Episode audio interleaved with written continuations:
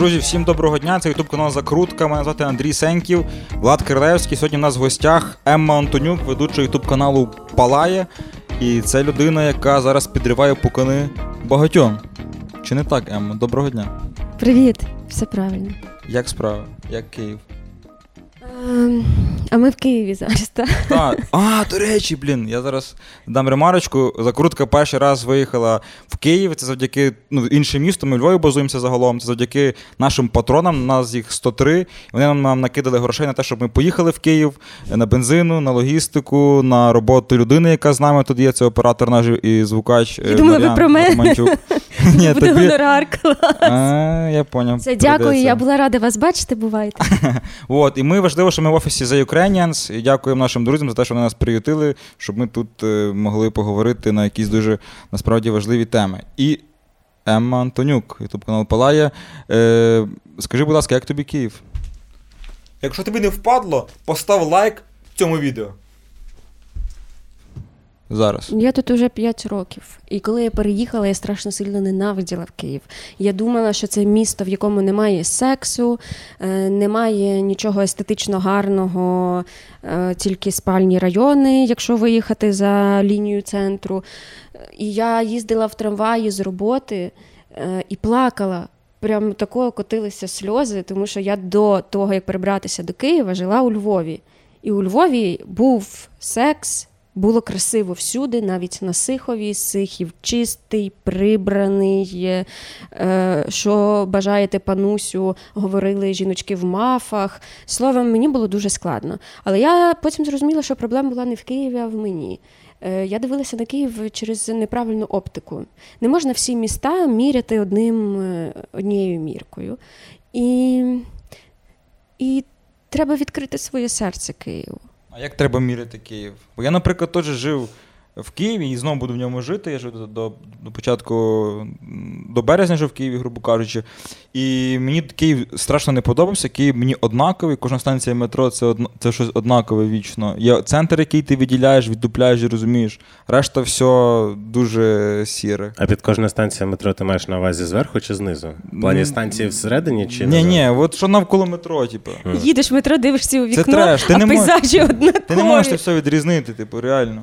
От. І як я маю поміряти так, щоб я, ну, щоб я нормально це все. Не можна міряти папугу, як він плаває, і не можна міряти рибу, як вона літає. Поясни. Київ бере іншим. Київ це більше про настрій, про двіж, про інтелектуальні туси.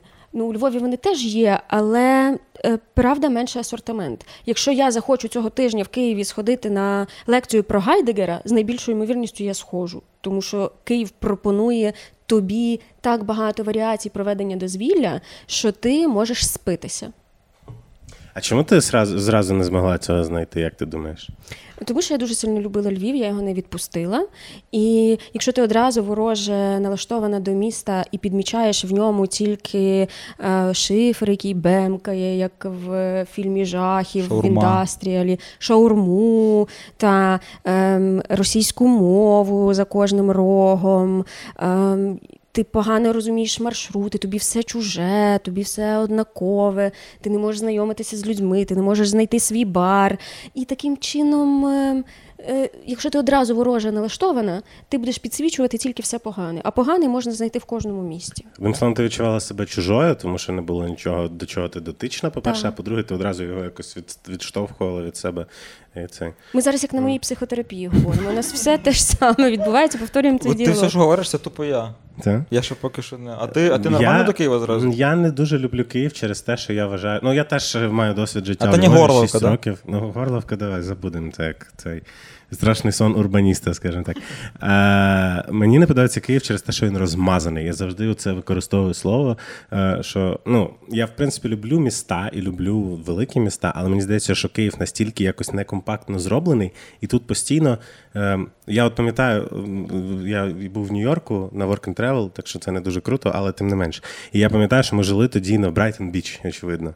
Та, е, і ні, до чого, до чого я це по-багатому кажу? До чого я це кажу? Якщо мені хотілося кудись щось побачити, мені треба було впасти в метро і проїхати півтори години.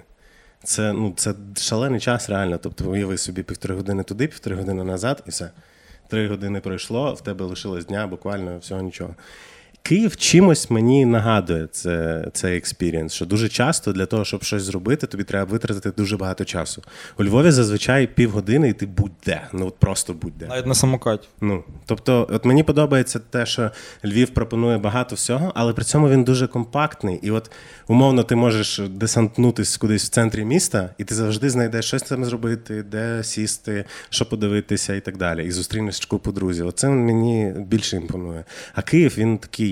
І всі бігають кудись постійно, знаєш, такі вулиці. Та, та, Київ та. дуже серйозний. Бігають, кричать. От ми навіть домовлялися з Емою, Ема вже годину час. Чик-чик, ми в Львові записували. Там зранку нагадаєтесь, після обіду там. Може, може зустрінемося, може ні, як А, не вийшло. Ну нічого, тоді вже завтра вечірком запишемо. Оце Ну, це мені мій друг розповідав історію, що як людина в Києві збирається на роботу. Е, типу, сьома ранку встала, сьома десять почистила зуби, помилася, потім поснідала, потім в метро, змінює станцію метро, пересідає на маршрутку, е, біжить, запізнюється, може встигає вхопити каву, іноді не встигає, прийшла на роботу. Як людина у Львові збирається на роботу? Людина встала, потягнулася, зробила йогу, пробіжку, вибрала сніданок, сходила на філіжанку кави, зібралася на роботу, іде о, мертвий голуб. І от у нас немає цього мертвого голуба, немає цієї миттєвості, щоб завтикати. А тебе не напрягає, що Київ такий серйозний? Бо, ну, типу, тут все, по-перше, по графіку, і тут навіть в мене є умовно багато друзів. І хтось живе за 20 кілометрів від мене, хтось за 25 кілометрів від мене, в когось робота або ще щось. Та, ще ця щось. штука, шту- ця штука, коли типу, а де ми гуляємо? Ой, ні. І всіх синхронізувати це неможливо. А у Львові ти просто чувак каже: ми пішли на каву в обід, в мене зараз обід, і потім він на роботу не вернувся, там, наприклад. Да, випили по 5 пив і все. В Києві це неможливо. Харить. Я пам'ятаю, у Львові е, є такий паб човен, а до того був Крістофор.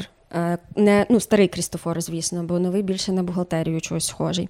І ти могла не домовлятися з друзями. Ти просто після роботи йдеш в човен і когось зустрінеш. Тобі не Так, треба комусь так. дзвонити. А в Києві такого немає, але Київ це місто, де можливо все. От у Києві що хочеш, те і можливо. В Київ це який би запит ти не формувала, те тобі і буде. І тому тут е, дуже легко побудувати будь-яке життя, яке ти хочеш. Тому що це місто, де ти здобуваєш, це місто амбіцій. І місто, ну, як є оцей концепт е, американської мрії, це історія про Київ. Де Тут можливо треба все. да, постійно. Грубо кажучи, у Львові ти все одно мусиш підлаштовуватися, в Києві ти можеш сам У побудувати. Львові ти можеш просто займатися гедонізмом. Напевно, тому він мені так подобається.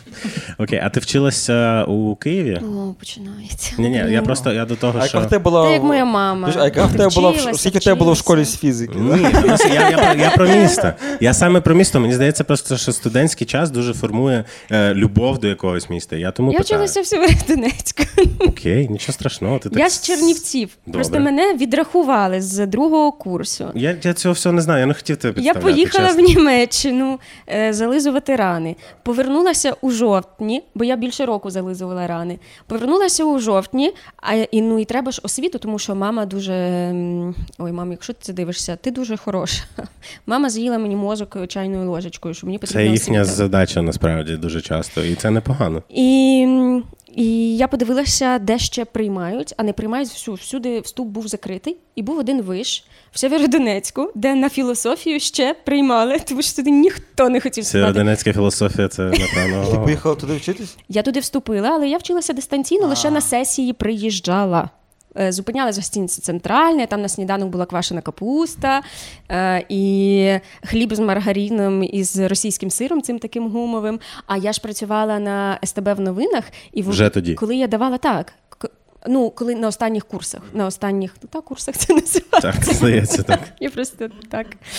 Е, і я, коли давала свій паспорт, у мене в паспорті була акредитація у Верховну Раду. Я довгий час не могла зрозуміти, чому вони зі мною такі вічливі. А вони казали, давайте ми вам погладимо. Вони на ви зверталися. Вони мені подвійну порцію квашеної капусти зранку давали. А потім я зрозуміла, що вони бачать акредитацію в раду і думають, що я нардепка. Чекай, можна дізнатися, на що ти показала паспорт в їдальні в Сєвєродонецькому Ні. університеті? А, В готелі заселяли в людей. готелі. А, а, так. так, так. Вітаю.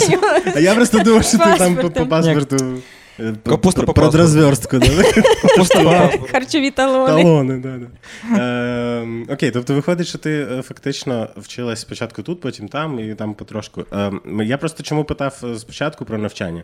Ем, чи, ну, я, я хотів спитати, ти як журналістка відчуваєш, що Київ це фактично єдине місце, де можна якось чогось досягти? Мені це дуже не подобається, це правда.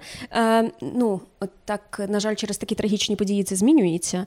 Але Україна дуже централізована країна, і це погано, тому що та ж сама Німеччина, там е, Дюссельдорф або Кьольн це повноцінні міста зі своїм телебаченням, класним телебаченням, не таким, як е, зараз Чернівецький канал акуратно, як, як...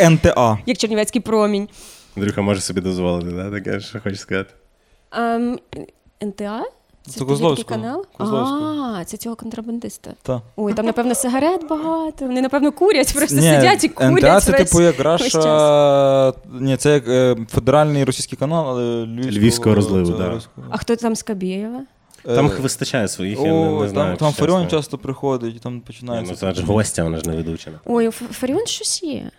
Ну, вона, типу, в багатьох вона багатогранна. У неї є дуже маргінальні грані, які на голову не наляз, не налазять, тому що вони божевільні по поганому. А є грані, тобто вона хороша лінгвістка, ем, вона класна науковиця і хвора на голову в деяких питаннях. Його за грати треба сидити вже сьогодні, не допускаючи до другого туру. Воно гвалтує мову на очах усієї країни. Це Козловський, який умовно він е, контрабандіст, але одночасно зараз зробив хорошу футбольну академію для діток в винниках, де дітки можуть приїжджати, У нього займатися. і пес такий гарний, у нього шпіц, такий рудий. Я пам'ятаю, він раз прийшов до мене на інтерв'ю, і він сидів е, на інтерв'ю, значить, він сидить за столом. Е, е, він попросив келих вина і мед. І йому принесли блюдечко з медом. Я думала, це для А так роблять? Ну я не знаю. Він дістав сигару, мокав у мед і курив, і дістав верту телефон і айфон. І дуже смішно, що під час інтерв'ю у нього подзвонив Верту, і там писали у Верту Садовий Іванович. І він, типу, поговорив по Верту, потім дзвонить айфон, і він бере слухавку. Ну а ми ж це пишемо і знімаємо екран, бо ми тоді на журналістських розслідуваннях я працювала. І він бере слухавку і каже: Так, пане генерале, так, завтра ввечері, так, з садовим говорив. Дуже е, централізована країна. Ну тепер через те, що е, люди роз'їхалися по різних містах, і з Київщини також. м, Ну шкода, що через такі обставини, але це зміниться, і це мусить змінитися. Ти думаєш, прям зміниться? У мене просто враження, що зараз канали будують собі запасний аеродром, здебільшого у Львові, е- і все. Ну, тобто вони не, не, не децентралізуються, вони просто роблять собі там місце, куди можна, знаєш, типу дачу. Називаємо це так. Ну я знаю, що якась е, київська ведуча влаштувалася в Чернівці на телебаченні. Це просто дуже смішно, бо На місцеве чи на, На це? місцеве. А просто я знаю, які зарплати у ведучих в Києві. Е, і я знаю, які зарплати у ведучих в Чернівцях. І, і коли мені мама зачитує якісь новини чернівецькі, а ми з мамою любимо дві години говорити, коли в нас вже нема про що говорити. Ми всі рецепти обсудили, погоду. Мама каже, давай я тобі чернівецькі новини буду читати. Ну і там якась київська ведуча, а це прям новина в Чернівцях, всі шпальти, київська ведуча влаштувалася на канал в Чернівцях. Ну я не уявляю, як з точки зору економіки це працює, тому що там е, телебачення е, працює лише за рахунок е, е, бізнесменів, олігархів. А, як всюди, в принципі. Місцевих церків, скажімо так. Так да. і там всюди, просто так була і ведуча працює. СТРК України, там закрили, їх було багато. І... Не було вже куди. Він і зараз було. на Чернівецькому промені. Да, ти що, що туди. Може таки бути? Легко. Я серйозно? Просто якби ви бачили ці регіональні... Ви знаєте телебачення Кагарлик? Звісно, знаю, це ж легенда. Я дуже їх люблю, але, на жаль, е, багато в чому подібно. Мені здається, оце як є, коли бідні люди мають уявлення, як живуть багаті, і за цією ідеєю обставляють собі хату, так є, як на телебаченні мають уявлення, як е, круті телеканали роблять, і вдають. Це такий каргокульт. І, на жаль, дуже часто на телебаченні регіональному це так.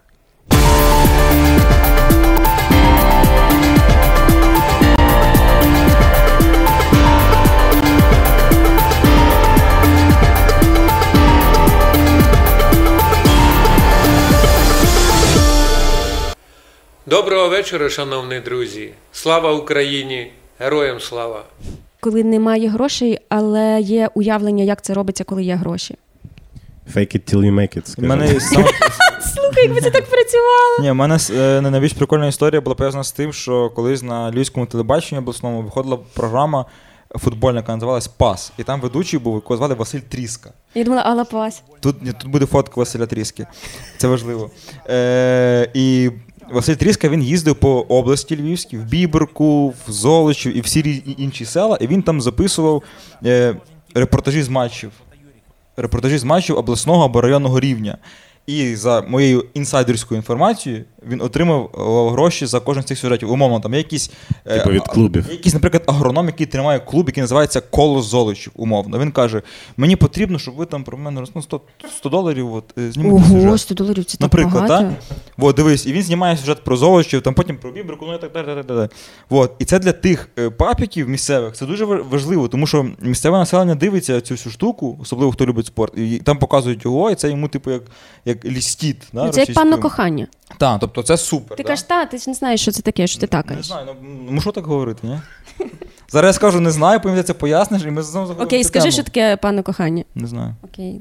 Розкажи вже, ну, раз, раз вже так зачепилась, раз вже тебе підловило, то розказуй, я теж не в курсі. Панно кохання? Панно кохання, це е, у вас у Львові є така сама штука. Хтось з вас у взагалі я зі не Львова? львів'янин, я з Горловки. Я з Тернопільської області. Ага, ну у вас у Львові є така штука. Е, концертне замовлення називається. Пане кохання, це в Чернівцях була така історія, коли з Буковини е, замовляють е, пісні на замовлення. Сидить ведуча і каже, що день народження у там пани Параски, вся родина вітає, е, тітка Світлана і дядько Рікардо з сонячної Італії, ті, ті. І потім грає пісня і фотографії цієї жінки. І так, але в пане кохання в Чернівцях ще була рубрика Пісня спомин. І це дуже смішно, тому що вона, значить, закінчує всіх вітати. Без музики відбивка, сумна, і вона вже сидить в чорному і каже: Ого.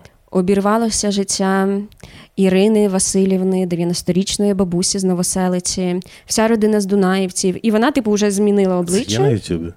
Е, тоді ще не виставляли на Ютуб. Ну, а взагалі зараз можна знайти, як думаєш? Уявлення немає. Блін, Але треба пісню спомин. Так це всюди було на обласних. Але раз в панно кохання е, замовили пісню, вітали діда з 95-річчям, і е, ведуча, коли читала вірш вітальний, то побажала йому дожити до 100 років, Блін. але йому 95.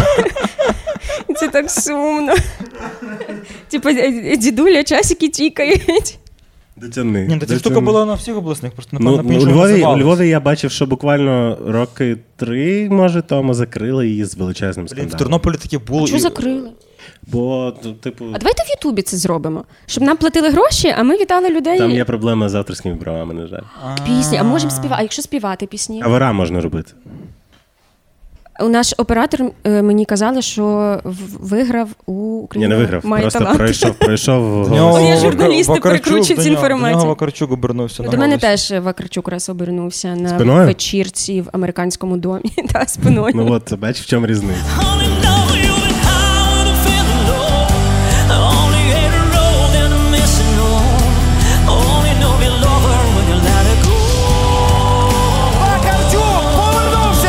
Ні, в мене колись це була історія про цей про ці привітання, і мене одну з людей села мали так привітати, і все село знало, що от сьогодні, плюс-мінус в такій-то годині це буде. І ми десь години три сиділи, слухали цю всю ерунду, чекали, поки бабу Аллу, типу там. А це, а це типу, навіть наша родичка. Ну, типу, це взагалі десь людина, яка живе там за кілометр від нас, з якою ми не спілкуємося фактично. Горлівці Кілометр була- це сусідка. Та в селі це вже край села, вважаю. Це вже пішки не ходять, тільки на ровері їздять, якщо кілометр від Горлівці така штука була на радіо. Хоча у нас був е, канал свій, е, ну, типу, місцевий. Але чомусь радіо більше популярне було в цьому плані замовлення якихось привітань. Ну, Коротше, Київ змінився зараз для тебе. Після от п'яти років, після 24 лютого, ну, не враховуючи те, що ну якби зрозуміло, що люди виїхали, зрозуміло, що То він, він змінився об'єктивно. Люди вже повернулися майже всі. Ми ще не вернулися. ні, з точки Кличко зору. сказав. Я не буду сперечатися з чемпіоном світу, так що. З точки зору навіть тієї ж української мови, от прямо зараз, як ти відчуваєш, е, стало комфортніше порівняно Чи- з тим, що було умовно і рік тому. Так, Таксисти говорять зі мною російською. Чи критично це сталося після 24-го, чи може був якийсь інший час? Ні, ну таксисти, я не знаю. Це якась особлива штука з таксистами. Я, на жаль, мушу користуватись часто таксі, тому що я живу на відрадному, і з відрадного добиратись в центр це щонайменше година. І я не завжди цю годину маю, тому що в мене дуже розписаний блокнот весь. Добиратися ти маєш на увазі просто транспортом, а Так, таксі. трамвай. А таксі я за 15 хвилин доїжджаю. ну. Але всі таксисти, мені здається, що у них якийсь флешмоб. Вони, може, так україномовні, ну бачать мене і переходять на російську. Всі таксисти зі мною говорять російською, а я м, маю мрію отримувати послуги українською. І... Тобі треба футболку Доброго вечора, ми з України, щоб вони впізнавали. Це Емма спалає. Давай на русский. Ну, Вона і... буде агриться. Можливо, ти назвала свій канал Палає, і вони підтримують, скажімо так, б- процес горіння, і щоб Може, вони якось на GoPro за- записують мою реакцію і потім компіляцію якусь е, Може, на на- ютуб канал, типу, намонтовують. ютуб канал є. Е, Типу, Е, е, Ема Палає. реагує Ні, на таксі російську. возить палає, знаєш. Ну, словом, не, не змінилося. Таксисти не хочуть зі мною говорити а українською. якісь продавці там. От я тільки що У зайшов. форі не хоче зі мною касир говорити українською. І причому я ж е, не, не хамлю, я вічливо прошу. Я кажу, я дуже перепрошую, чи могли б ви надати мені послугу українською? Він каже, ні. Є рифма одна, яку можна сказати відповідь, але я не буду її озвучувати тут. Це некрасивий куплет. Так, так, точно. Ну, давай, господи. Бля, Якось так аж сумно стало, я не знаю. Сумно, Просто я- уявила, як я в форі йому кажу в рифму, відповідаю. Треба Ну, він не загубився точно. Я Була, не була. Прошу д- д- добре, вибирайте. Зразу такий контраст. Ні, знаєш, яка в мене була історія з дитинства? Це реальна історія з дитинства. З української мови Ми, я піднім... знайшов. да, ми піднімалися коротше, на Говерлу, мені було років 15, і там йшли люди, які говорили російською. Я такий кажу до мами, не до мами, а до знайомих, кажу, москалі йдуть, типа, ну знаєш, а вони кажуть, ми такі ж українці, як і ви. Мені це дуже зрезонувало досі. І, я, і, мені, і мені з одної сторони, дивись, мені з одної сторони стало стидно, бо я розумію, що вони теж українці. А з другої сторони, типу, навіть в тому моєму дрібному, ну набагато більш дрібному мозку, який є зараз, мені здається, що мені здавалося тоді, що це якось несправедливо, що я кращий за них. Я не знаю, що тобі сказати відповідь на цю Це, історію. це, це просто репліка. Це з комплекс цього. більшовартості. Ну, Чувака Сидорова?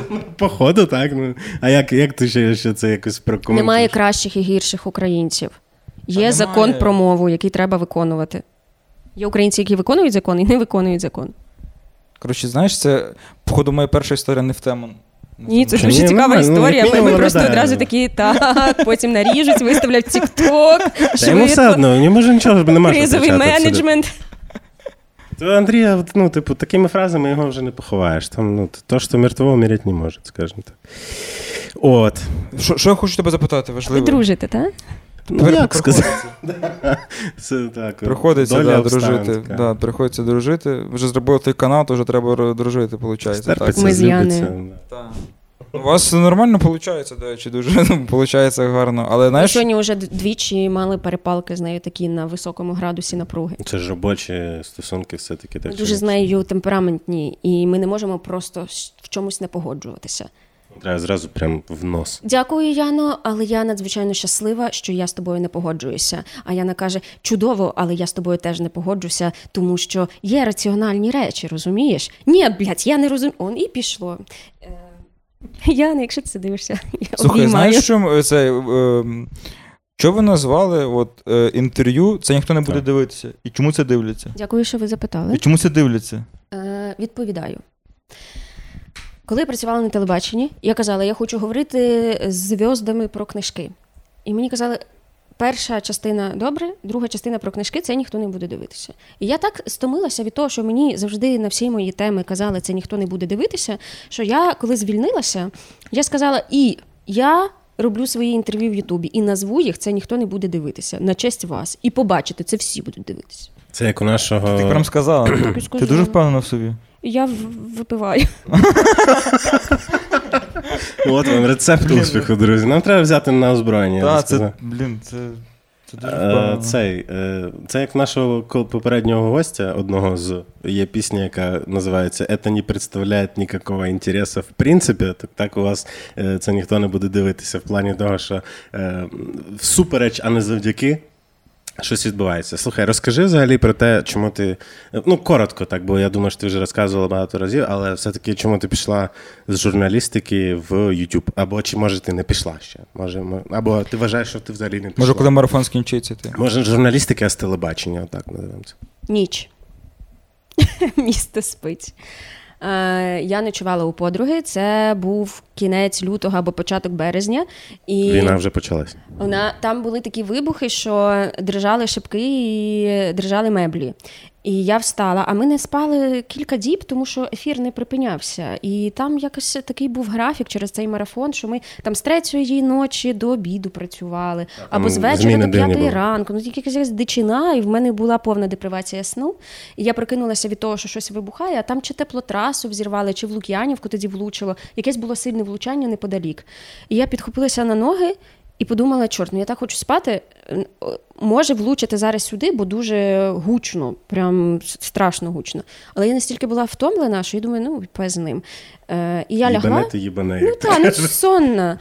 І я лягла, і коли засинала, я собі сказала: ну, якщо я раптом проснусь, я більше не буду робити те, що мені не подобається ніколи. І тому я пішла з телебачення. Наступне питання. Цікаво. Не пошкодувала? Поки що. Е, та ні, мені просто дуже не подобається марафон.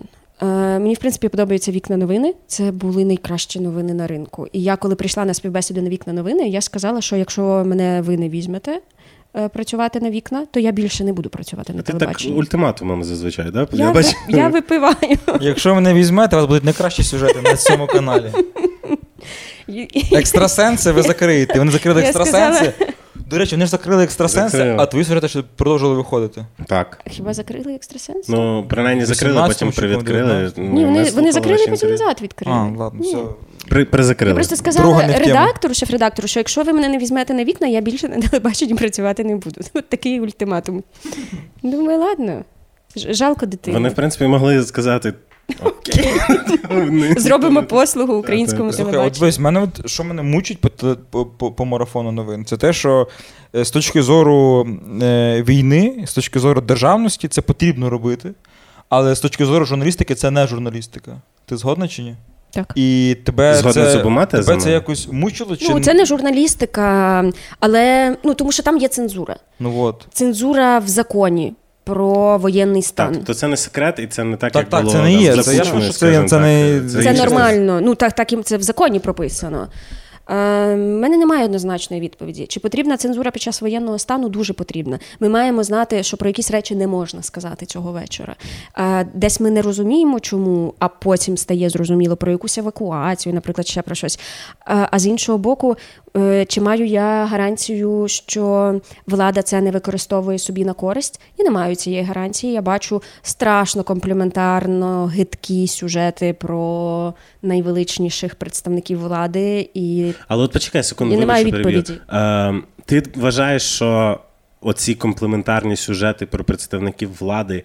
Вони якось реально регулюються оцими цензурними органами. Тобто вони такі, так, нам сьогодні треба щось хороше про Зеленську, чи як? Ну це ж ну я, я просто я розумію, коли цензура, коли тобі кажуть, друзі, оце ми не можемо говорити. Оце ну тут питань немає. Або навіть оце нам треба сказати, бо там не знаю, план там будь-що. Окей. я не маю відповіді, бо я не знаю. А, ну да, але ну я правда не знаю. Але я не виключаю, що.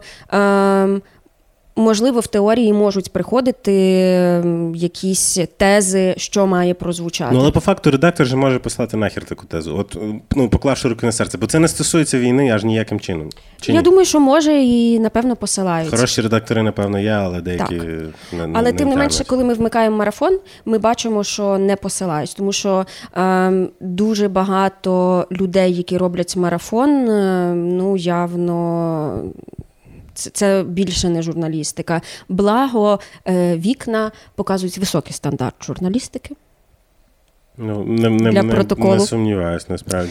Е, і ще питання: як ти думаєш, от е, я дуже чітко розумів, навіщо був марафон перший час. У людей була дуже сильна жага до інформації, е, і ну, їм хотілося споживати її тупо 24 І десь централізовано, І, і, марафон, і марафон так і йшов фактично. Тобто це була хороша ініціатива. Пройшло вже майже півроку. Як ти думаєш, чи він ще доречний? Він насправді? недоречний. Більше того, мені здається, що він шкідливий, тому що людина в кінці дня, коли вмикає новини, вона має знати підсумок, що трапилось за день. Марафон цього не дає. Розмазує інформацію Так. по цьому дню і Ти не можеш виділити, що трапилося за день, ти не можеш зробити висновків, тому що кожна зміна в режимі реального часу тобі повідомляє, і це не дає цілісної картини дня. І ще коли ти вмикаєш телевізор, бачиш на всіх каналах одне і те саме, таке враження, що ти хочеш знайти щось інше, навпаки, якесь е, ну, щось, щось просто інше. От просто інше. Тому я не працюю на телебаченні більше. В мене є цитата. Ага, давай. О, клас. Клас! А там ще ВКонтакті. Ні, мене цитата, слухаю. Ти в 2009 році Коротше, написала один ось з найбільш заплюсованих коментарів на одному з минулих наших випусків.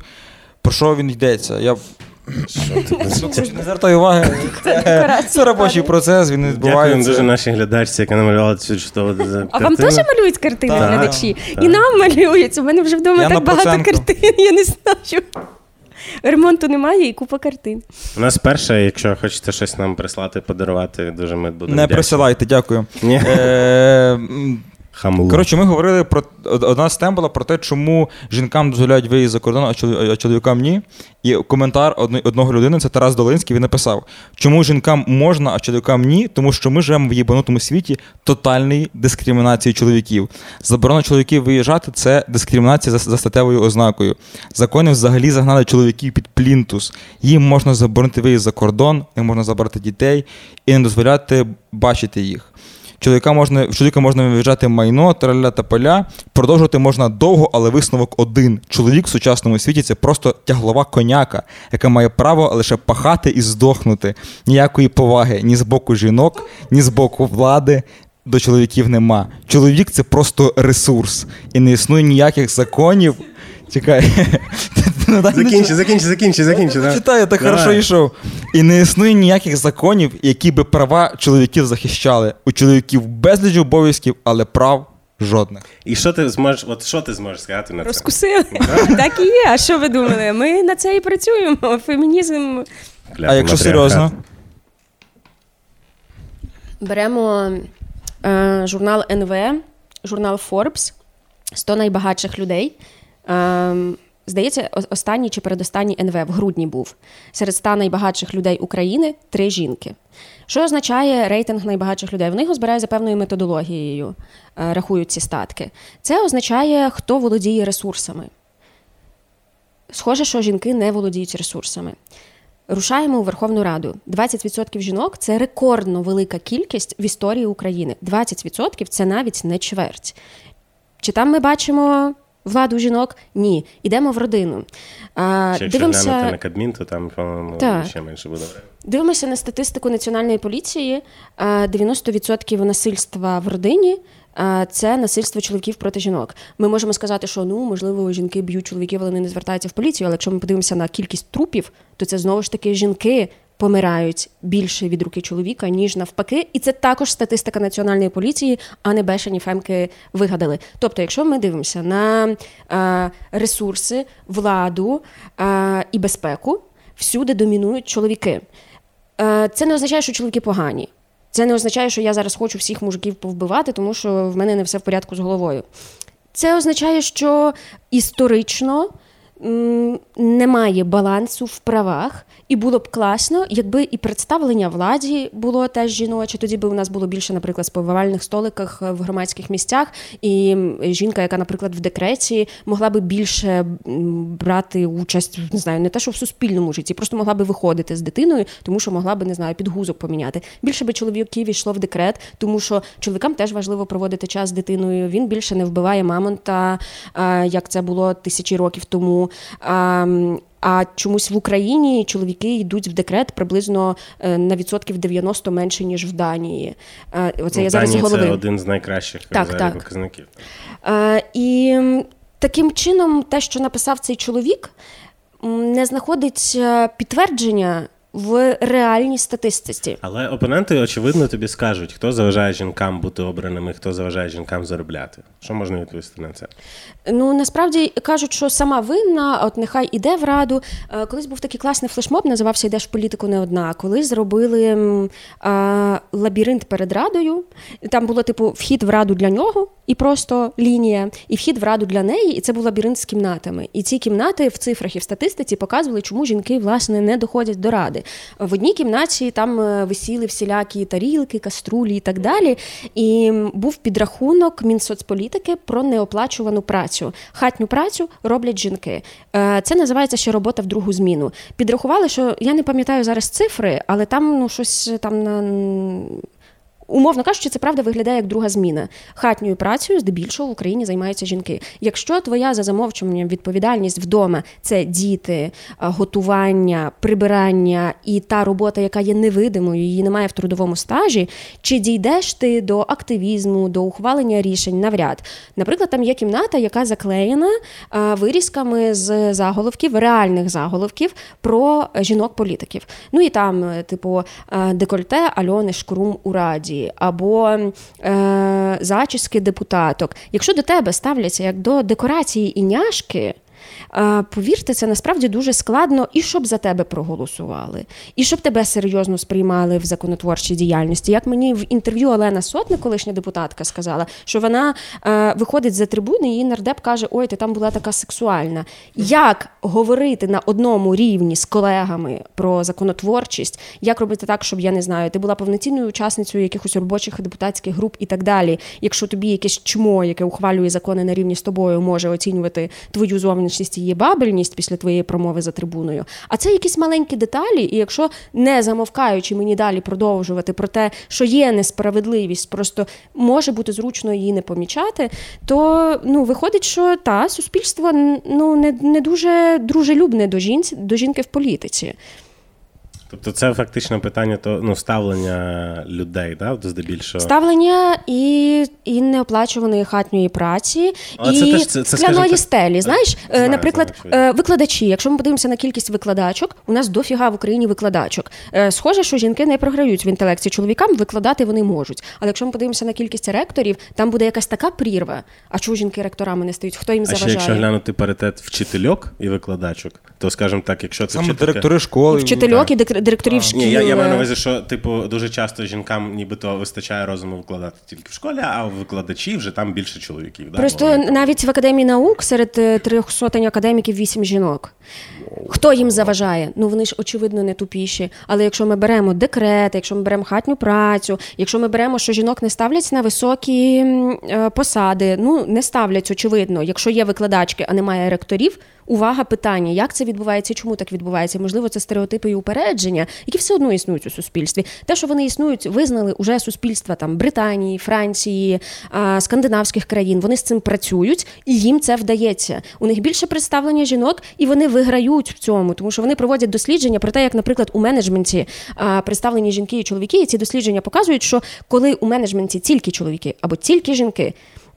Цей бізнес програє, а коли є рівномірне представлення статей, бізнес дає кращі показники. Це все вже зроблено. Ми не кращі, ніж умовні скандинавські країни. У нас ті самі проблеми, просто вони їх розв'язали. А ми ще такі, ну хто їх ущемляє, і ну і оці всі е, совкові наративи багато людей повторює і вірить. Так, а як все-таки це виправити? Бо ти говориш, що там скандинавські країни це вирішили. Яким чином? Е, та насправді багато, я думаю, що дрібних в різних сферах е, є речей, які можна вже сьогодні робити і виправляти. Просто війна нас дуже сильно відкочує. Ну, наприклад. І це дуже смішно, як ваш, наприклад, е, коментатор написав. Ну, бо це справді несправедливо, що він не може виїхати, а я можу виїхати. Де ж тут рівноправність? Але питання в тому, що зараз всі апелюють до феміністок, типу, а що таке? Ви можете виїхати, феміністки, альо. І це дуже смішно, тому що до 24-го феміністки рот закрийте, і у вас просто сексу нормального немає, і ви просто вуса свої не хочете брити. А після 24-го альо, феміністки. Ну, типу, це так не працює. Е, Феміністки кричали про представлення жінок в раді, про те, що жінок треба чути, пускати в парламент, що всі ухвалювали закони і так далі. Ні, ні, почекай, дивись, Це не робили. Пускати в парламент, е, це звучить так, ніби ну хтось от. Е... ну скажімо так, відсікає там їх, да, наприклад. Тобто, ти перед цим говорила про те, що найбільша проблема це от власне в е, ставленні суспільства до жінок. Ну так, я це і маю на увазі.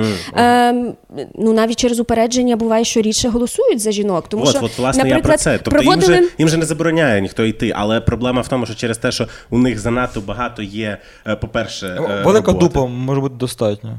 Що, що? О, сидів, сидів, нормально ж сидів. Ні, Скажи, ну, велика дупа. Ні, ну я просто про те, що, наприклад, е, коротше. Та, щось ти взагалі не в тему.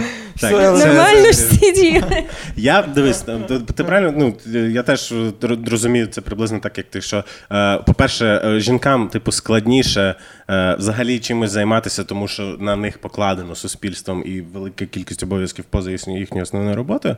А по-друге, типу, за них, ну та жінка, ну що вона там зробить? Да? От таке є сприйняття, і тому за них не голосують. Я забув, до чого я це все казав. Як це виправити? Так, ладно, окей, На рівні освіти це виправити. Я чесно за квотування. Я знаю, що це спірне питання, і багато зараз ваших коментаторів буде зі мною сперечатися, тому що це дуже дискусійне хотіли питання. спитати, насправді, Я Даня. особисто за квотування. Я бачила, як в інших країнах спрацьовують квоти. На користь і бізнесам, і топ-менеджменту, і політиці, тому я за квотування. Ми так е, довго, ми я маю на увазі все світ так довго обмежував жінок у правах. Ще там е, е, століття тому я не мала права проголосувати і водити машину. Не мала права. Я нічим не гірша, ніж ви, але не мала права. І це було зовсім недавно. Звісно, можливо, зараз, якщо суспільство в розвитку дійшло до того, щоб бути добрими до всіх людей, то можливо трішки жінкам треба дати фору, тому що не мали права брати участь в суспільній діяльності і володіти майном жінки. Тому квоти це гарний інструмент для того, щоб ввести жінок в публічний дискурс, в розподіл ресурсів і так далі. Ну і крім того, треба викорінювати стереотипи. Це тренінги, це освіта. Це законода... законотворчість, потрібні закони, які, я не знаю, е, етичний регламент змінюють. Е, Коли чувак, який зробив Олені Сотник, е, сказав, що вона сексуальна, мав би якось Чи понести за це якусь, да, там виписала, чи хоч щось символічне. Чувак, що про сосну розказував. Выходи вообще красота. Баба рабочая вообще. Ну це да, це, Це всіх так, і крім того, інститут репутації е, він ж е, ну нічого особливо не втратив, ні мандат, ні, ні нічого Та подібного. навіть навіть відсотку, напевно, не втратив там свій Так, це, те ж саме. Богдан Яременко. Він Яременко. Він залишився в раді після того, як е, вибирав собі повію, анал, орал, табу, там що він там робив у раді.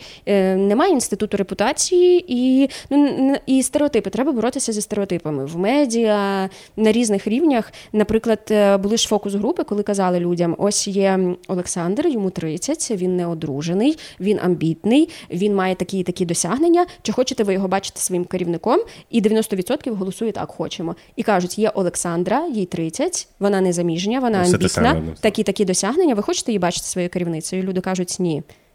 Просто змінюється стать. Ми не справедливі до жінок, ми упереджені до жінок. Так працює нинішній світ.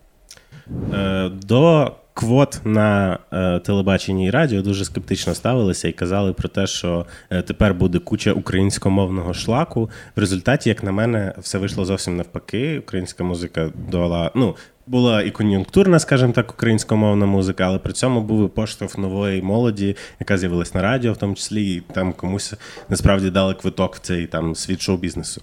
Е, я тому хотів спитати, чи ну, по-перше, ти казала про те, що ти за квотування. Який має бути баланс? 50 на 50? Чесно, Я- Давай візьмемо Верховну Раду для прикладу, тому що ну е, якісь приватні компанії ми не можемо там дуже сильно їх регулювати, але от якщо ми візьмемо Верховну Раду, Я не розбираюся в цьому детально, я не можу сказати. Я Ну, не я- розбираюся твоє в бачення, політиці. думка. Я, я не знаю. Я точно знаю, що квоти працюють, але зараз сказати, здається, вже навіть є якась е, відсоток квот, е, які мають бути в, здається, в комітетах в мають бути. Ні? А в, а в партіях На так. жаль, я не Так. знаю, не можу сказати, тому що, от бачите, я тут плаваю в цій тематиці. Ну, добре, тому... ми, ми може напишемо титром тут, якщо що. А що напишете? Якщо є, є якась е, норма, то ми Що напишете? Не зрозуміла. Ні, на жаль, я, не- я не знаю, як це працює в політиці е, з квотами. Ем, я е, була бейбісітеркою в родині в Німеччині, і там, е, наприклад, е, Різко ми родини. поміняли вектор розмови. Це про квоти. Батько родини він був великим топ-менеджером Deutsche Telekom. Deutsche Telekom – це, мабуть, як у нас Київстар, і він був топ-менеджером. А не як Укртелеком. Ну, нехай, ладно. як нехай одразу Київстар. змінюється Так. лінза. Я все таки думаю, як Київстар. Ну, І він Дай якось Боже здоров'я. розказує. Е, Розказує, значить, що е, він шукає собі заступницю, і це має бути жінка по квотах. І, типу, блін, я не можу знайти. Це який рік? Мені було 23. Зараз мені 40, це. Ем, зараз мені 32, тобто це було 9 років тому, правильно? Може, Я погано рахую. скільки тобі років, якщо що. Десь 36, знаєш. ну, десь. Е, Ну, ем, Скажімо так, це було на 13-й стику- рік. І, і я це подумала. Думаю, я звичайно феміністка. Ну що значить е, має бути жінка? Ну, якщо чоловік є фахівець, а жінки немає. Нафіга Власне, це що за головне дичина? питання, яке всім ставить. Я так подумала, і потім я мучилася, ходила тиждень з цим питанням, підійшла до нього і кажу: Рольф, я, звісно, і звиняюсь, я феміністка, але мені не подобається ця тема з квотуванням. Типу, ну якщо є чоловік, фахівець, для чого Якісний, да? штучно шукати жінку на цю посаду? Ви не догралися, не загралися з цими квотами. І він мені почав розказувати про історію. Він за квоти. І він сказав, що слухай, якщо е, історично жінки завжди були в гіршому положенні, ніж чоловіки, для того, щоб з'явилися жінки-фахівчині, для того, щоб вони з'явилися, може, треба дати їм шанс. І сказав: подивися на мою дружину. А його дружина Штефі, вона е, на Ройтерсі має дуже високу посаду. У неї четверо дітей. І вона в Ройтерсі працює, вони наймають бейбісітерок, вона, вони розділяють домашні обов'язки з цими дітьми. У них одна дитина з інвалідністю ще й. І він розказує: типу, е, ти бачиш матеріали Штефі, ти бачиш, як вона висвітлює топові політичні речі, ти бачиш, яка вона хороша журналістка. Так от Штефі отримала шанс через квоти, тому що, вийшовши з декрета з чотирма дітьми, у неї не було шансів. Четверо дітей і одна дитина з інвалідністю. І от така Штефі в Україні сиділа би зі своїми чотирма дітьми і нічого би не мала. А там вона має в Ройтерсі гарну посаду, добре дає раду зі своїми обов'язками, навіть маючи чотирьох дітей. І це гарно по відношенню до жінок, тому що четверо дітей це майбутні е, платники податків, це майбутня робоча сила, це майбутні німці. І щоб ці майбутні німці існували, умовні штефі треба дати квоту. Інакше нафіг їй рожати четверо дітей. Вона закопається, вона не зможе зробити кар'єру. І він. На прикладі він каже: так, моя дружина по квоті отримала професію, і вона чудовий фахівець. Але можливо, моя заступниця буде жінка саме теж про по квоті. І я зрозуміла на, на прикладі цієї штефі і чотирьох її донечок, е, чому це. А, а Рольф ж нічого. Вона родила чотирьох дітей, а Рольф як був топ-менеджером, так і лишився. Він мужик, йому, типу, якось. Виходить, це не стимулює чоловіків брати декрет. Ну, е, він їх не він не брав декрет, але він і їх не виношував і не народжував. Його тіло не проходило через всі ці Це трансформації. фактично 4 роки, ну, плюс-мінус, скажімо, 3 роки, допустимо, коли ти фізично часто не можеш І годуєш їх, і не можеш їхати у довгі відрядження, тому що тобі стіджувати молоко тяжко. Та й Він через це настрій, все напевно, часто теж змінюється. І все він таке. через це все не проходив. Він собі був топ-менеджером і був, і найняв би хорошого фахівця, так мужика топ-менеджера. А ті баби хай ражають і хай собі розбираються. Німеччина вирішила, що вона буде жінками добріша. І у них гарно, круто, динамічно розвивається суспільство. Вони не втрачають через це. Ну, я не сказав би, що я переконався в тому, що це класна ідея. Мені здається, що було б добре давати умовно плюс бал жінкам, да, за, ну, тобто, не, не робити прям квоту, Позит- ну, а умовно давати їм чуть-чуть, е, ну, фори, не знаю, називаємо це так. е, Добре, Німеччина з цим розібралася. Е, показують дослідження, що вони близькі, вони ще не досягли, а вони близькі до гендерної рівності, і що не страждають е, ці сфери, в яких вони зробили квотування, жодним чином. Я не знаю, мені подобається їхній досвід, тому що він працює. Окей, е, я не знаю, як ну, глибоко ми зайдемо в цій темі, але ми зачепили тему проституції. Який ти бачиш, е, скажімо так, е, найкращий вихід в цьому питанні? Ну, бачите, я не популярно на це питання дивлюся. Я проти легалізації проституції. Я так само зна- знаю, що і в правозахисній площині є феміністки, які за легалайз. Е, Я не за порно і не за проституцію. Не тому, що я живу в Києві, Навіть тут не нема сексу. Просто ну, В Києві нема сексу. Скажімо так, стосовно порно, ми вже про це згадували, що в Україні одне з найсуворіших законодавств стосовно порнографії в, в усій Європі. У нас е, повністю Все, я прийшла до вас і я закопаюся. Це не популярні слова. Я проти, Нехай. я проти легалізації порно і проти легалізації проституції. Все. Аргументуй, ні? Ну, хоча б просто чому? От просто чому? Я думаю, що е, здебільшого проституція це гвалтування за гроші, що це не. е, негуманно і що це не окей. Я знаю.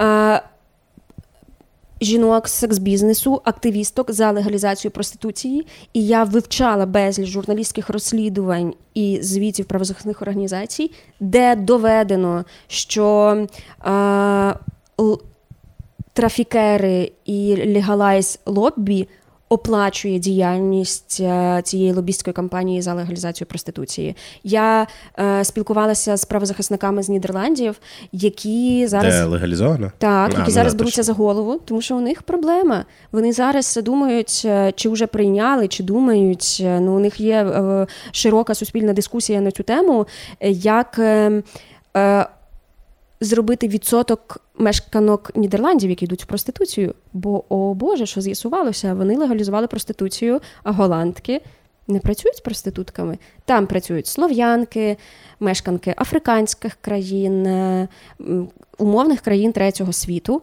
Але не голландки, бо виявляється, що коли в тебе є вибір бути юристкою чи за день облизати 200 пісьок, жінки чомусь вибирають бути юристкою, якщо вони з багатої країни. А якщо ти з якоїсь умовної Уганди, незрозуміло в скільки років тобі зробили документи, що тобі є 18, і ти влаштовуєш, приїжджаєш в Нідерланди, ти вибираєш проституцію. В цей час як голландка йде здобувати освіту, і їх це насторожило, чому мешканки Євросоюзу не хочуть іти в проституцію, чому статистика показує, що там працюють не їхні співгромадянки. І вони почали цим цікавитися, і дуже невтішні у них дані. Тобто виходить, що проституція це ніби такий вибір бідних, які не мають особливої альтернативи, і тому ну, ну, легалізація не вирішує проблему. Так? Я впевнена, що точно є відсоток жінок, які цим Очевидно. насолоджуються. Але це знов таки виняток. Я не думаю, що це більшість. та, Ну і так само є чоловіча проституція, але вона чомусь працює е, в монолітній своїй більшості теж на клієнта чоловіка. І це також показує, що проституція це е, проблема патріархального світу, де перекос владі і ресурсів, тому мужчина купує собі секс. Ось про що це проституція. І ну я не знаю, мені здається, що це суцільне зло. Ну, Так само, як порно. От, наприклад, у мене є якісь потреби в якомусь контенті, який би мене збуджував.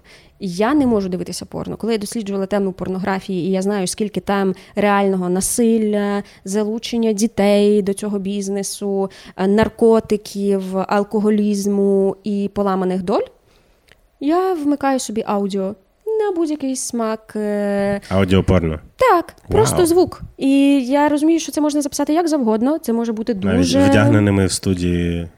Дуже кінкі. Це може бути на будь-який смак. Мені я багато читаю. У мене прекрасна фантазія. Я собі намалюю потрібну картинку, і у мене є стимулювання сексуальне. Там я не знаю, там можна, щоб він з тобою говорив як, як, як хто завгодно. Просто вибираєш, і тобі не обов'язково дивитися е, на. Е, Знятий студійний секс, коли ти не знаєш, що вже виповнилось 18 цій дівчині, ти не знаєш, що їй зараз не гидко, ти не знаєш, що вона не на наркотиках. Одним словом, обставин дуже багато, які ну, можуть... Я брала інтерв'ю в порноакторки, і я її питала: скажи, так, Це з е, Дрогобича? Чи? Джозефіна Джексон. Господі, хто не найпопулярніша У нас, е, порноакторка для інтерв'ю. Ні, ми, да, да, ми коли починали, ми- нам зразу там і друзі накидали, треба Джозефіну Джексон запросити. Ага. Я чула багато постів е, зараз е, коментують, що порно це насильство. Я не знаю, звідки вони взагалі взяли таку річ, тому що і, і вони хочуть іменно це заборонити.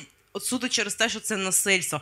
Але давайте подумаємо: окей, якщо насильство потрібно ну, потрібно заборонити, то давайте заборонимо тоді створення сімей, тому що в них теж е, якби є Насильство? насильство дітей Так. і жінок. Або, наприклад, говорять про те, що це насильство конкретно жінок, але чоловіки також знімаються в порно. І це не тільки е, жінка-чоловік, да, і секс. Це може бути жінка і жінка, це може бути жінка соло. Тобто, невже дівчина, яка сама мастурбує, вона насилує себе? Ну тобто, виходить так. Виходить зі слів людей, які проти порно, це що це так, це все насилля. Я цього не розумію. Я її вже поставила. Вона, типу, їй подобається порно, вона не на наркотиках та, там, та, хоча вона каже, що багато її коліжанок на наркотиках, але вона ні, і що все, всі щасливі, всі здорові. Але я їй поставила питання, якщо в процесі тобі гидкий твій партнер, або якщо в процесі тобі неприємно, чи можеш ти це зупинити? І вона сказала: ну напевно можу, але я це ніколи не зроблю, тому що зі мною ніхто більше не буде мати справу, і я вилітаю з бізнесу.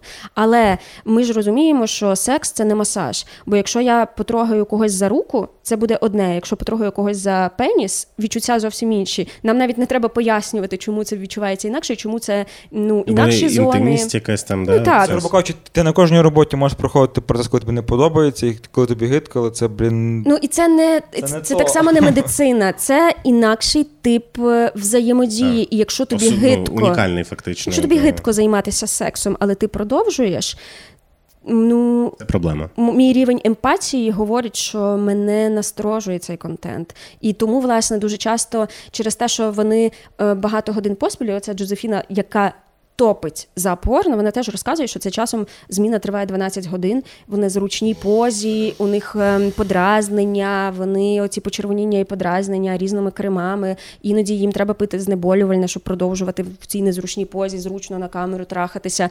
І коли е, і, і їй може бути гидко, але вона це не зупиняє і так далі. Це не звучить як щось, що я хочу споживати. От мені чесно не окей. Я мислю себе якоюсь іншою людиною. Мені це не прикольно. Мене це не збуджує, коли я це знаю.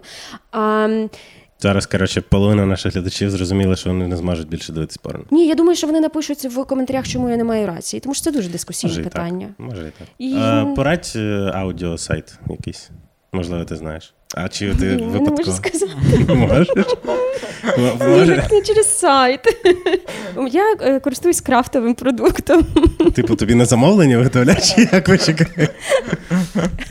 Більше того, в мене навіть е, ну щоб ви зрозуміли, наскільки крафтовий продукт, у мене є військовий, якому я відправляю свої нюци. І це прийшов день, коли він почав мені свої нюци відправляти. І це дуже мило, тому що він показує, що він мене не об'єктивує, і він також е, робить жест доброї волі. так? Так, я не користуюся якимись бізнес-продуктами. Але я точно знаю, Це волонтерські, скажімо так, гуманітарна допомога. ну я точно знаю, що більшість і порно сайтів мають таку опцію, але просто ну, типу, Я знаю, що на деяких є аудіоопис для незрячих. Е, Серйозно? Тобто, тобто вони говорять там, а от зараз вони поміняли секс, ну, позицію свою так. І а от що і вона так задерла ногу, а він став Ну, я, не, я не слухав, я бачу, на щастя. Я дивився, знаєш Але- що? Я дивився документальний фільм про Ро- Роко Сіфреді, італійський чувак, який знімає е, порно вже там років 40, по-моєму. У нього якась одна з найбільших студій. У мене є знайомий, який теж знімав порно. Господи, Він в Криму е, мав два е, нічні клуби і був мером Алушти, а зараз в Єдиній Росії. І що, і що? Ти розказував цікавішу історію. Та ні, я не знаю, якщо чесно. Окей, по Коротше, і, да, да, да. І, типу, і там просто е, е, щось мега страшне відбувається, при тому, що я розумію, що цей фільм цензурувався, він його дивився. Тобто, то, що він не хотів, напевно, не, не потрапило в цей фільм. Я, я розумію, що це з точки зору його робилось, бо там був якийсь 40-літній ювілей його в індустрії, і на честь закінчення, типу, він, він зняв прощальне порно з жінкою, з якою він зняв одне з своїх перших порно. Там прям. Коротше, ну дуже багато символізму і так далі, але там дуже багато жесті в тих документальних кадрах, як він просто, я не знаю, як вони. Як він бере дві руки, е, пхає їх просто в рот жінці, і, типу, перевіряє, чи там все окей. Типу. В роті. Так. А що просто Скільки вона, бути? скільки вона може. Кроля звідти дістає. Ні, скільки, скільки членів лізе, він каже, ну, ну три, типу, окей. І там просто. І, і це відбувається кожні 5-10 хвилин, і ти розумієш, що і з того часу я порно дивлюсь не, на- не так часто, як до того фільму. Ну, це реально жорстко, якщо чесно. От ти поговорили. Піздець.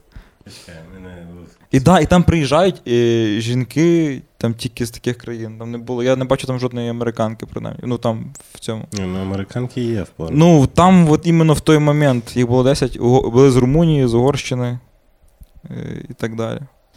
Фух, блін. Покурить, да? Е, я, хотів би ще повернутися до теми взагалі того, що ми, чоловіки, ми не до кінця розуміємо е, жінок з точки зору того, як їм в суспільстві. Тому що Що? А, так, окей. Тому що е, ти живеш, і ти м- мало що розумієш, коли я почав свої Ти живеш, і ти мало що розумієш, це розумієш. девіз мого життя Окей, взагалі. окей. Я думаю, що багато хто Е, приєднається і до вашого Коли я почав е, своєю дівчиною, тепер вже дружиною зустрічатись, я е, просто зрозумів купу речей, які, які я навіть не міг подумати. Вона, наприклад, ніколи або рідко бере купе, вона завжди бере плацкарт, тому що вона. Переживає. Коли вона ходить парком, вона старається, щоб е, за, не було нікого позаду. Вона чекає, коли бідуть, тому що її хотіли зґвалтувати там е, років е, сім тому. Це ж було таке питання, що би ви зробили до жінок? Питання, вибач, що перебуває в соцмережах. Опитування, що би ви зробили, якби всі чоловіки цього вечора зникли. І найбільш розповсюджена відповідь була, що Пішла пішла би на пробіжку з навушниками ввечері. Вот, так. Там, наприклад, вона маленького росту, і її всі сприймають як дитину. Тобто їй кажуть там. е, Чка, там дівчинка, лапочка, там всі отак в неї звертаються, малесенька, Пестливо. там писливо, та? ніби сюсюкають, ніби мило, та? їй це страшно бісить. Я Уявляю, Е, і, і, і таких як нюа- до і нормальної таких- і- дорослої людини. так, і е, таких нюансів просто мільйон. І всі кажуть, їй 28, кажуть, «Ну, ти виглядаєш на 20, як тобі пощастило, а, або навіть, на 18. І це страшно бісить. І тих моментів, котрі трапляються в звичайнісінькому побуті, в звичайнісінькому житті, про які я навіть, ну, навіть близько не міг подумати. е, і, мені, і мені якось стає.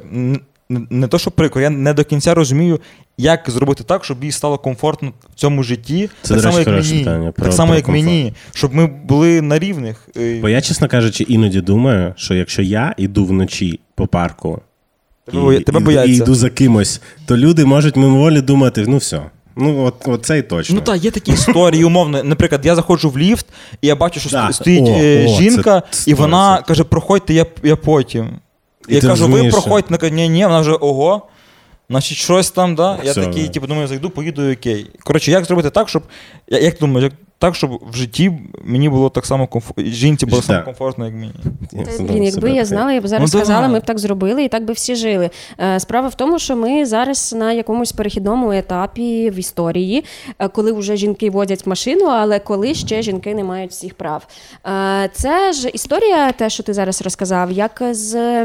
ем, Одним моїм знайомим, у якого народилася донька Шульга, типу ліворука, вона все лівою рукою робила. І він в той момент зрозумів, що світ створений для праворуких людей. Він до цього не знав, але він почав звертати увагу, що в банку ручка з правого боку, що гойдалки якось так зроблені на дитячому майданчику, що всі гітари, більшість гітар для праворуких. Якби у нього не було доньки Шульги, він не знав цього, просто тому що світ зроблений під нього. І тому багато чоловіків, які кажуть, та хто їх ущемляє, і які е, тянуть прикол феміністок, вони просто як ці люди, які е, користуються правою рукою у світі, де все для праворуких. Вони просто не були в такому контексті. Тому е, мені здається, що просто бути феміністами це не значить, що всі мужики козли. Це просто значить, що ми вважаємо, що жінка така ж людина, цінна, як чоловік.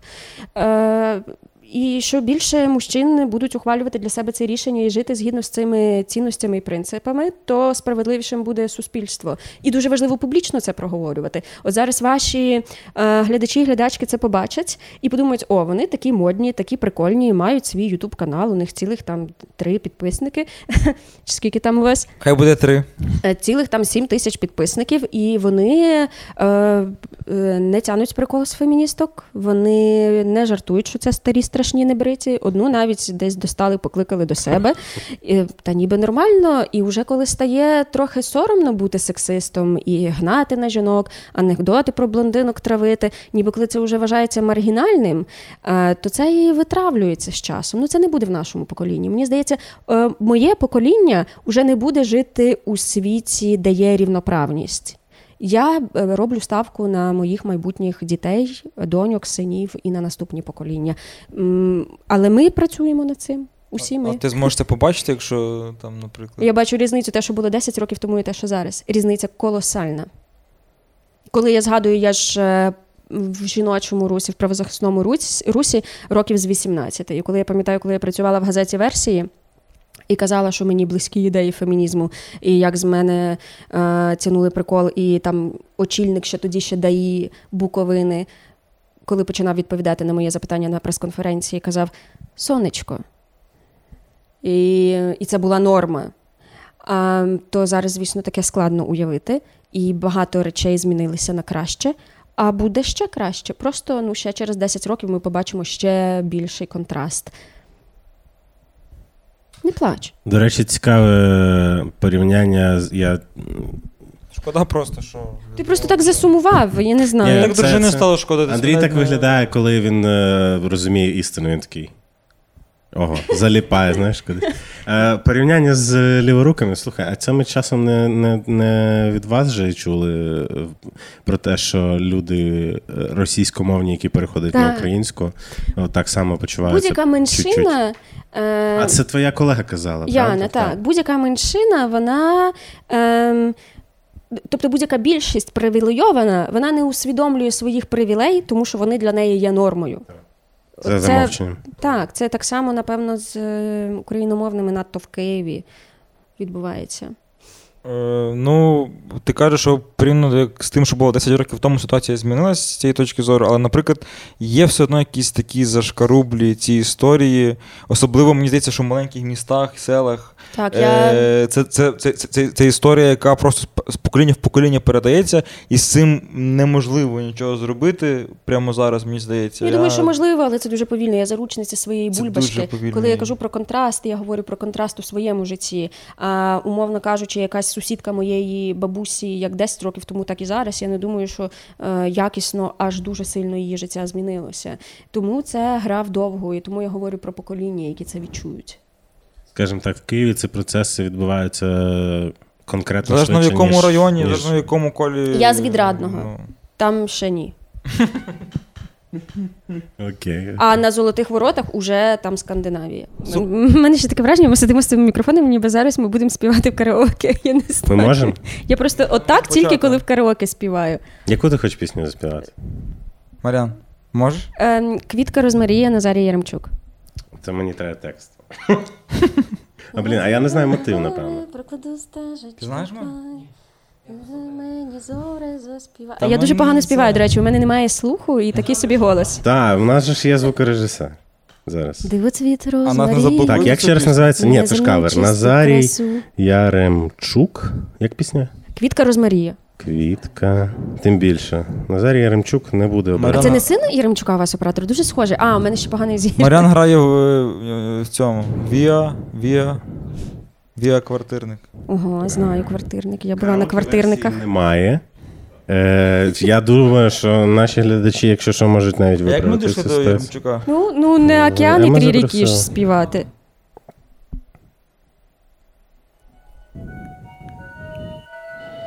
Гей! Гей! Я не бачу ваших рук, Київ! Але ти співаєш, бо ми не знаємо тексту. А я караоке я нема. соромлюсь співати, я дуже. Ну, я думаю, що просто ми тоді під цю музику можемо сказати е, нашим підписникам, щоб Що? ви підписувались на канал, Палає. підписувались на канал На канал Палає так Палає. само. Ми запрошуємо вас переглянути їхні відео так само. Я думаю, що у вас більше глядачів насправді, ніж нас, але тим не Там- менш. Е, Підписуйтесь на всі канали, які вам подобаються, на наш і на МН теж. Е, Підписуйтесь я на нас. Я на ваш канал. Я тепер, коли чищу картоплю, вас слухаю. Клас, це Що дуже слухала? Що сподобалось? От блін, а я тільки раз картоплю чистила. падлавів. З Юстиною вас слухала, слухала, з гірною. Супер. Вона Таких класних вітання жінок запрошуєте. Ми намагаємося, та, ми, ну, ми не те, щоб квотуємо, але завжди хочемо, щоб був баланс якийсь плюс-мінус. Просто розумієш, Прев'юшки у вас такі цікаві. є така штука, що е, нам, як чоловікам, в голову приходять чоловіки. Тому що от така штука. І ми намагаємося себе якось ламати в цьому Ні, плані. коли почав дивитися пала, я зразу поняв. Ні, що- це правда. Ну тобто, очевидно, що не тільки чоловіки, але якщо ми іноді думаємо, то ми думаємо про тих там. Ну ну, коротше, ну це така штука просто, що е, ти Треба це якось приламати. Так, ну ми дуже довго закінчуємо. Я не люблю довгі закінчення. давай, підписуйтесь на нас, підписуйтесь на них, підписуйтесь на нас ще в Link3, там є в описі. І на Патреоні нас підтримуйте. І лайк ставте, і комент, і всім пока. Емма, дякуємо, що ти прийшла до нас. Надіємося, що тобі було не максимально скучно. Дуже жарко. Так жарко, що це капець. Нам теж жарко, але ми, ми не вдома. Куди прийшли?